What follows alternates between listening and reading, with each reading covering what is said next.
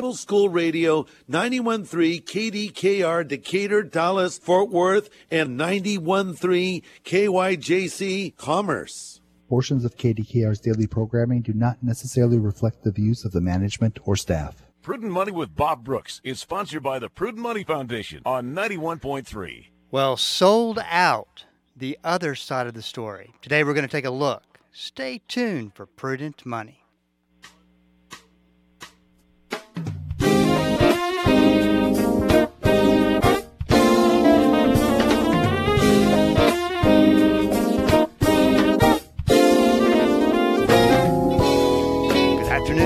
Bob Brooks, and you are listening to the Prudent Money Radio Show. Thank you so much for joining me today. You know I do appreciate it.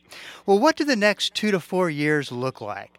Well, New York Times bestselling author Jim Rickards is my special guest today to talk about his latest book, Sold Out How Broken Supply Chains, Surging Inflation, and Political Instability Will Sink the Global Economy. Jim, great to have you on the program today. Thanks, Bob. Great to be with you. You know, Jim, one of the things that you point out at the very beginning of the book, and, and I think is so very, very important, is that you know, what we're going to talk about are, are some potentially difficult things to hear, but they're you know all part of markets, all part of political instability and the economy. And so you make a point that I think is so so uh, important to start start at that whether we sink or swim depends on how prepared we are and what we do now to prepare for the coming collapse. And I think it's so important that listeners know that there are steps that can be taken to prepare for an uncertain future and still come out okay. That's exactly right. And, you know, uh, sometimes people love to put words in your mouth, and people say, well, I'm this, you know, doom and gloom analyst. I'm actually a very optimistic person, but I'm an analyst and I'm I'm a realist. So if there's, you know, difficult news or challenging uh, situations. I point them out, but I never do that without offering some solutions. I don't think it's good enough just to, you know, point fingers or yell, you know, the sky's falling or whatever. Maybe it is, but uh, there's a lot you can do. We're not helpless. Um, the, the key is looking ahead. The real problem is when people are kind of in denial, like there's, there's bad stuff staring in the face, but they, they turn away from it. They're the ones who will get caught off guard. But if you see it, prepare for it, you can do just fine. And I've always uh, always stick uh, stuck with that.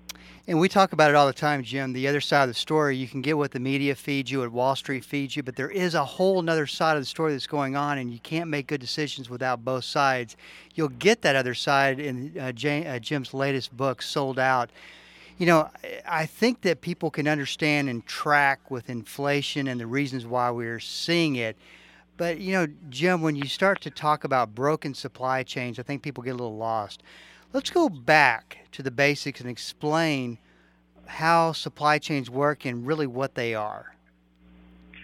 Sure, and I give a, a very simplified example in the book, Bobby. So you go to the grocery store and you buy a loaf of bread, and you say, "Well, okay, where'd the bread come from?" And people say, "Well, it came from the, the bakery.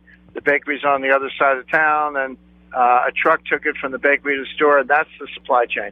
Well, that's true as far as it goes, but that is just the the tip of the iceberg. So you got the bread, but it's in some kind of wrapper. It could be paper, it could be plastic or whatever.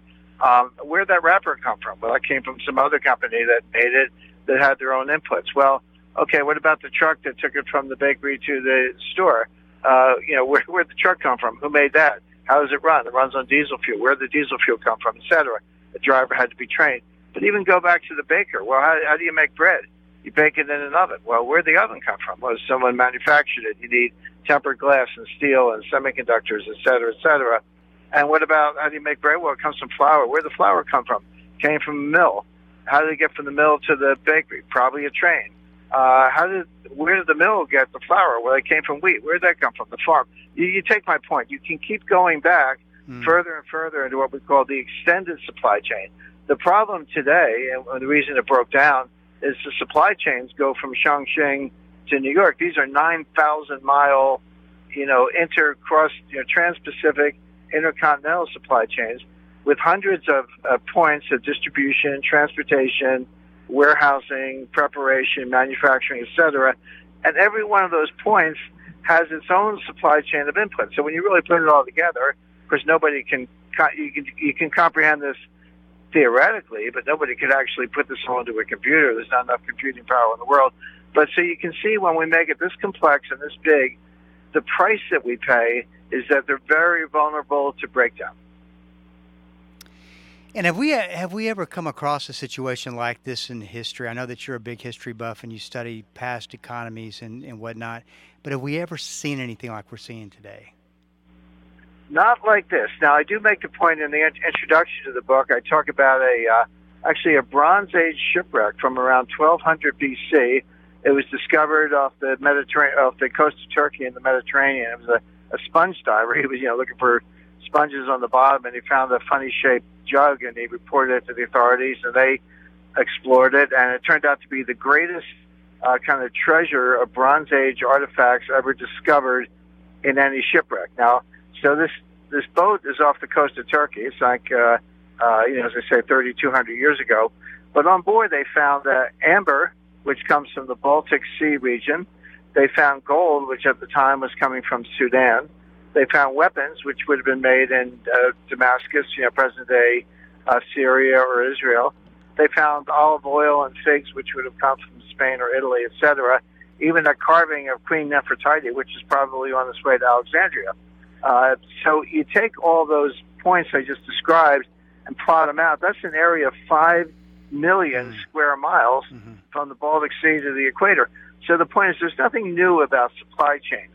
But what is new is supply chain science. That really started around 1989 with more computing power, artificial intelligence, applied mathematics, etc. And at the same time, what happened in 1989? Fall of the Berlin Wall, 1991, the collapse of Soviet uh, the Soviet Union, um, and then 1992 was when China really emerged after Tiananmen Square really became uh, more of a global trading power, um, and and so on. So that was really the beginning of globalization. Now we had we've had international trade for a long time after World War II, but Russia was not in the system. Remember in the in the 60s, Pepsi Cola put a bottling plant in Russia, and you would have thought that. Uh, Nirvana had arrived, you know, because uh, there's one one Pepsi, you get a bottle you get a bottle of Pepsi in Moscow, but Russia was really out of the system except for some basic commodities. China was out of the system because of Mao Zedong, and we didn't have the logistics and the computing power. So, yeah, international trade, but real globalization really came up in the 90s.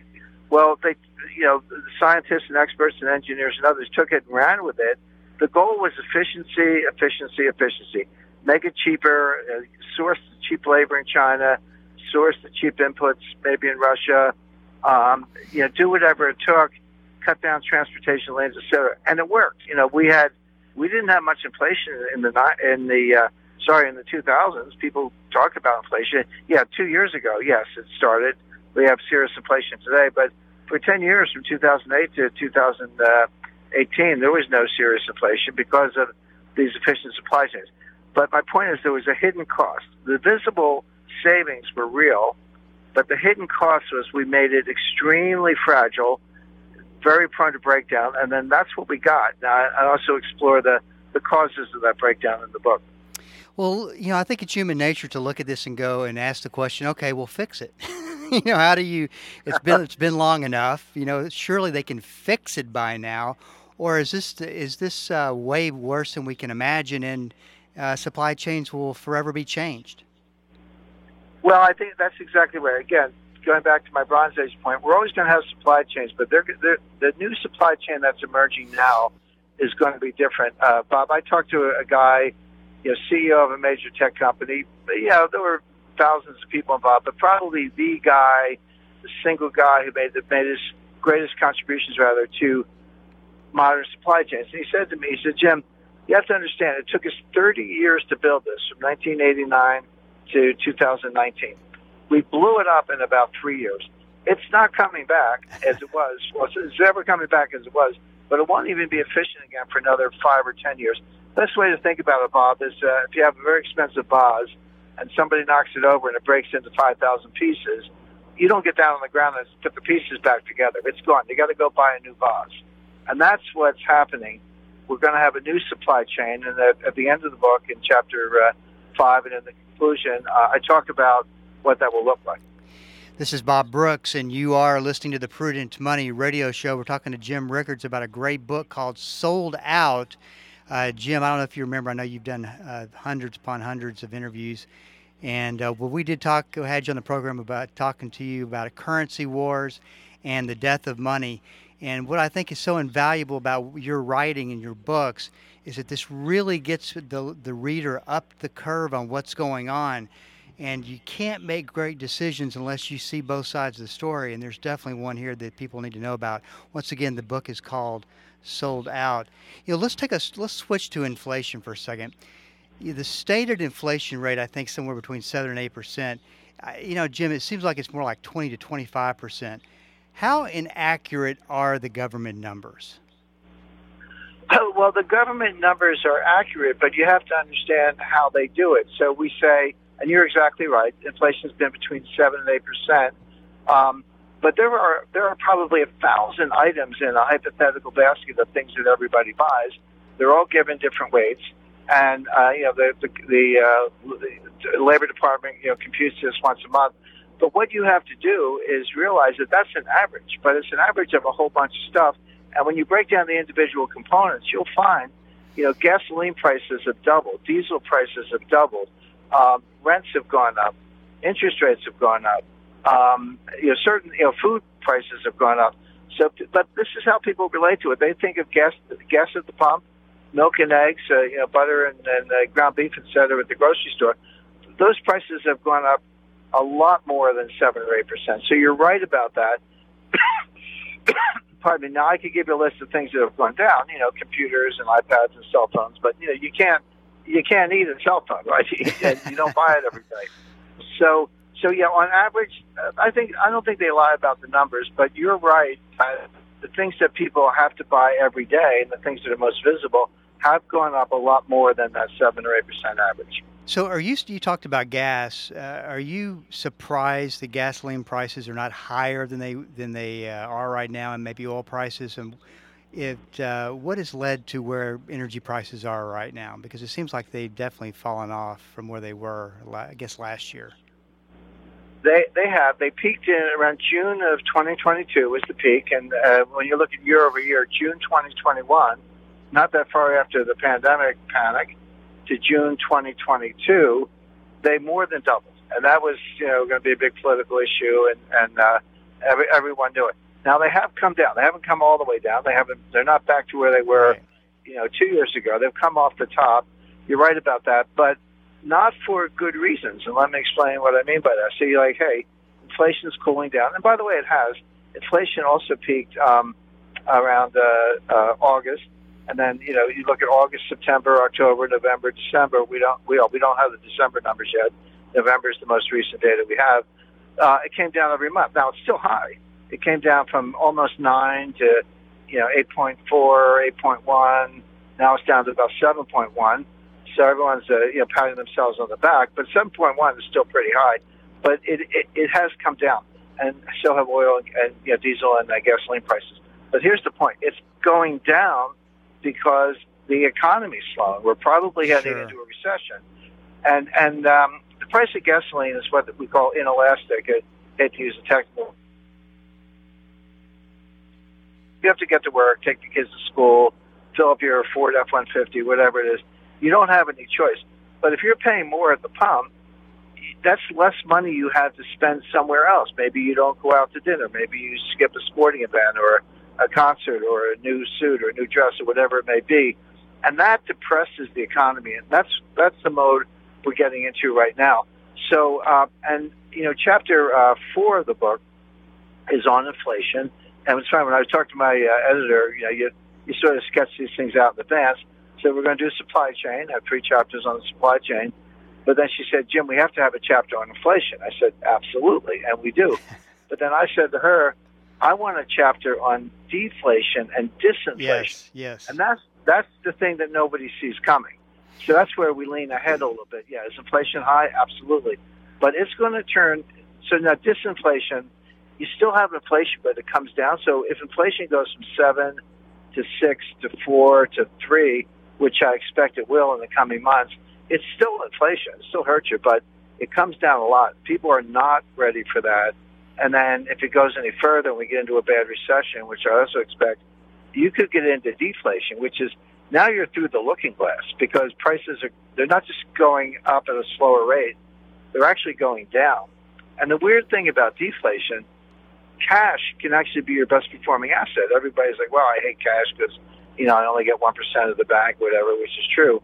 But if prices come down 2% and you get 1% of the bank, your real return is 3, you know, 2 plus 1. In other words, the value of cash goes up in deflation. That's why I say it's through the looking glass. This is very non-intuitive to most people, but this is why your, your asset allocation really matters. Now, this is interesting because I completely agree with you on this. The, the, the fact that we could go from inflation to deflation. I think looking at some charts in the past that there could be, a, that there is, excuse me, historical precedence for this. But isn't deflation a, a debt event anyway? I mean, when you have this much debt as we have, it seems like we would have more of a deflationary environment than an inflationary environment, or, or am I wrong? Well, no, you're right. First of all, uh, let's talk about the thirty trillion dollar, uh, you know, uh, gorilla in the room. The national debt is over thirty trillion dollars. But the way I think about it is, um, you know, let's say you have a twenty-five thousand dollar balance on your Mastercard, so that's how much you owe. Well, if you're making twenty thousand a year and struggling to pay the rent, you're probably going bankrupt. You can't handle that twenty-five thousand dollar debt. On the other hand if you're making three hundred thousand dollars a year in some capacity, businessman or whatever, businesswoman, you can probably pay it off with a check. So the point is, you can't just look at the debt. You have to look at the debt relative to the income. In other words, can you handle it? So same is true for a country. So thirty trillion dollars of debt, yes, but what's our um, GDP, gross domestic product? And that's and so you, I look at the debt to GDP ratio. Now, here, here's where it gets really interesting a 30% debt to GDP ratio, so my debt is 30% of my, my revenue basically, very comfortable, easy to manage, no problem. At 60%, it gets a little hairy. At 90%, there's a lot of research that shows 90% debt to GDP is where the debt actually, you can't borrow your way out. It actually is a drag on growth. Growth goes down. Well, the United States today is at 130%. We have 130% debt mm-hmm. to GDP ratio way past the 90% um, danger zone. And by the way, where are you at that point? Who's at that lunch table? Lebanon, you know, Greece, and Italy. those are your, sure. that's, that's your lunch table. Those, those are the other countries with that kind of debt to GDP ratio. You know, Italy's like a super borrower. So, so, if, so you're right. They, they re- and the research is very clear. It's not guesswork that that does slow growth. Um, but there's another phenomenon. Speaking of debt, so debtors love inflation. If I owe money and you tell me I can pay it sure. back in cheaper dollars, I'm like, hey, good deal. but the opposite is true. If I owe money and the dollar's getting more expensive in real terms because of deflation, then my debt burden goes up. So here you have the United States. First of all, sky high debt to GDP ratio definitely slows growth, but gets harder to repay. Now, so the idea is that creditors love deflation because the money you owe me is worth more. Debtors, uh, uh, debtors like inflation because the money you owe is worth, worth less. Sorry, uh, right, but here's but here's the point. At a certain point, the debtors throw in the towel and walk away, and that debt goes back to the creditor in the form of a bad debt, and that's when you get your bank failures. And by the way, that's why uh, you know ancient Israel in the Bible. That's why they had that jubilees. They they knew that they knew that people they knew human nature uh, they knew that people borrowed too much. They knew that there were occasional defaults. And so on a 50 year cycle, all debts were forgiven because it was a way to kind of like restarting your computer, just start the thing over again. You know, you mentioned recession a second ago, and it's really interesting to me because it seems as if everybody is forecasting a recession for 2023. And you know the old saying that uh, when everybody thinks the same way, everybody's usually wrong. It kind of makes that contrarian part of me uh, look up. What's your opinion on that? I mean, everybody's calling for a recession. Where do you think that uh, where do you think that fits in? Well, uh, I I can be a bit of contrarian, not for its own sake, but all, but often because people doing the forecasting have very bad models. And by the way, you will not find a worse forecasting record than the Federal Reserve. Right, right. They're they're just they they just always wrong. So so the contrarian attitude, if you will, is helpful. But here's the point: uh, you're right that all you know I know, the J.P. Morgan, chief economists, and Wall Street economists are all calling for recession, but they're calling for a mild recession. Who's ready for a severe recession? Who's ready for something like 2000, 2008 or worse? So I'll say recession. Yeah, I agree with that. We're probably already in one, by the way. But my expectation is it will be a lot worse than you know the talking heads on CNBC and Wall Street economists are expecting. It's not going to be mild. It's going to be far worse than that. Number one. Number two. People tend to take a recession and a financial crisis and mush them together, but they're they're two very different things. Um, in 1998, we had a financial crisis that almost closed every market in the world. That was the Russian default long-term capital management. Yes. By the way, you may know I negotiated that bailout, so I had a front row seat on that one. But there was no recession. That was that was like the, the, the beginning of the dot com boom. So we had a financial crisis, no recession. Um, in 2000, we had a recession, but no financial crisis. So they're really separate things. Now, what was interesting about 2008, we did have both. That was a very severe recession and a financial crisis with Bear Stearns, Fannie Mae, Freddie Mac, you know, Lehman Brothers all failing. Morgan Stanley was days away from collapse, and Goldman Sachs was right behind. And that's when the Fed waved their wand and made them both bank holding companies. I, I once did, as a lawyer, I did a bank holding company application. It took two years because they were slow rolling it. They, they made those companies banks in Yes. two days because that, then they had the ability to bail them out. So, so the question is, okay, recession. I think it's going to be more severe than the consensus, but I see a global financial crisis happening at the same time. This is way behind the curtain. You got to get uh, you know deep in the plumbing of the international financial system to see this in the form of what are called inverted yield curves in Eurodollar futures markets. Again, I don't want to get too down in the weeds, but there's some very bad signs there. Well, Jim, I've got probably another hour's worth of notes to talk to you about, but we don't have any time left. Once again, the uh, name of the book, I would highly recommend it. Sold Out How Broken Supply Chain, Surging Inflation, and Political Instability Will Sink the Global Economy. It gives you that total other side of the story you're not hearing, and uh, just a great book and a great opportunity to figure out what to do and be prepared for what's coming down the road. Hey, Jim, thank you so much for coming on the program. It was great, uh, great to have you on. Thank you, Bob. This is Bob Brooks, and you are listening to the Prudent Money Radio Show. Thank you so much for joining me today. I uh, th- that's the uh, third time that I've been able to interview Jim on his on his work. I think, as I said earlier, we talked about currency wars, the death of money, and unlike really any other author that I've I've come across, he really does get into the details and explain what's happening.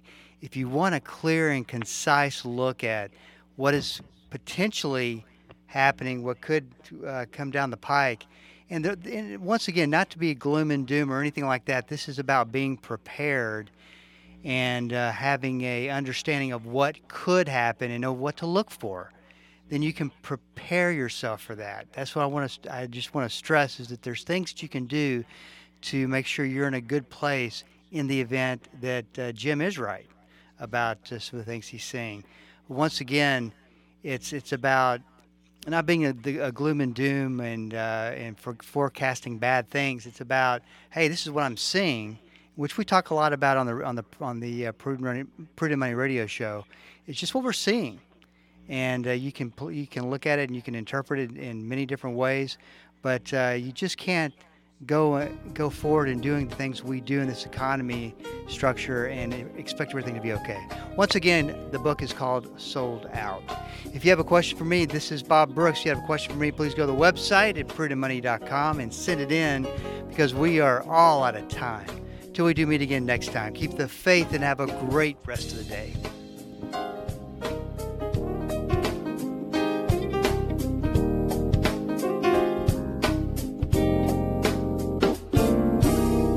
That's all the time we have for today. Questions or comments for Bob, or to find out more great information like what you've just heard, visit www.prudentmoney.com. Be sure to join Bob Brooks again for the next edition of Prudent Money.